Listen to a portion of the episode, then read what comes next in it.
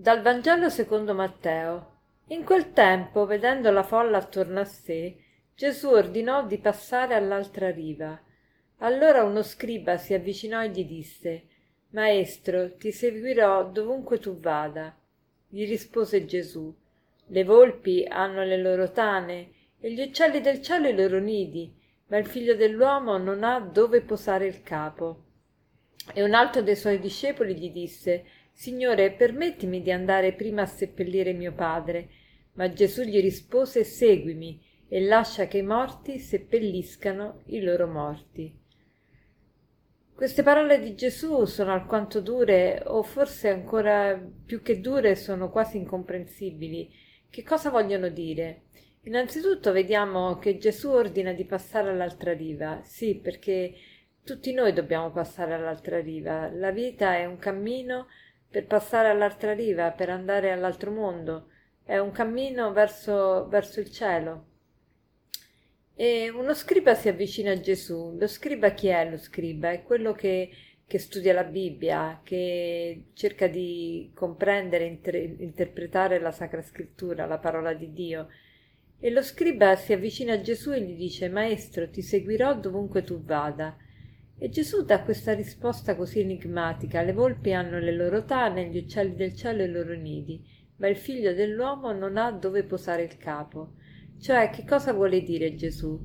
Vuole dire tu vuoi seguirmi? Sì, ma sappi che seguire me non è trovare sicurezze, agi, uh, comforts, ma seguire me vuol dire non avere una fissa dimora, vuol dire non, non trovare un, un posto confortevole, eh, vuol dire eh, non avere delle certezze e sicurezze terrene, vuol dire essere privo di tante cose, perché le, le tane, le volpi hanno le loro tane, gli uccelli del cielo i loro nidi, vuol dire che se tu stai cercando un posto caldo, sicuro, confortevole, un posto dove sei contornato da persone che ti vogliono bene, ecco, non è detto che seguendo me troverai tutto questo, perché il figlio dell'uomo non ha dove posare il capo, cioè il figlio dell'uomo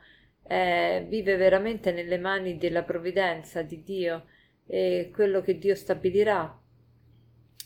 E un altro gli dice, Signore, permettimi di andare prima a seppellire mio padre, cioè sì, ti voglio seguire, però fammi prima seppellire mio padre.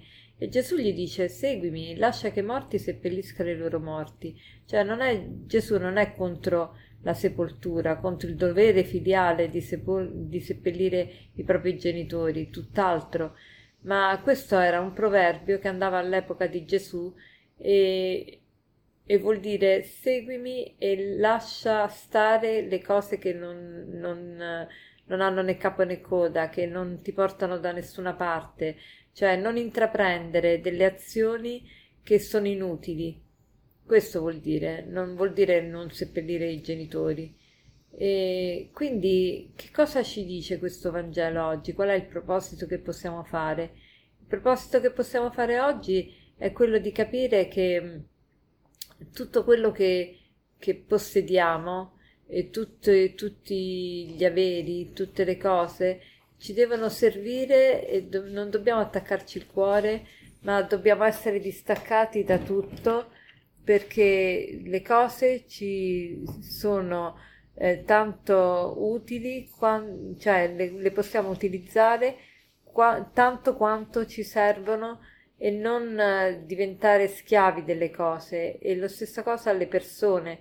Le persone non possiamo eh, possederle, non possiamo manipolarle, non possiamo utilizzarle, ma le frequentiamo tanto quanto possono aiutarci ad andare verso Dio. Quando le persone diventano un impedimento perché ci attacchiamo il cuore, ecco che allora dovremmo essere distaccati e riuscire a fare appunto questo passaggio dal volere le persone per noi al volere il bene loro, volere bene a loro perché vogliamo il loro bene e non perché vogliamo che stiano sempre con noi.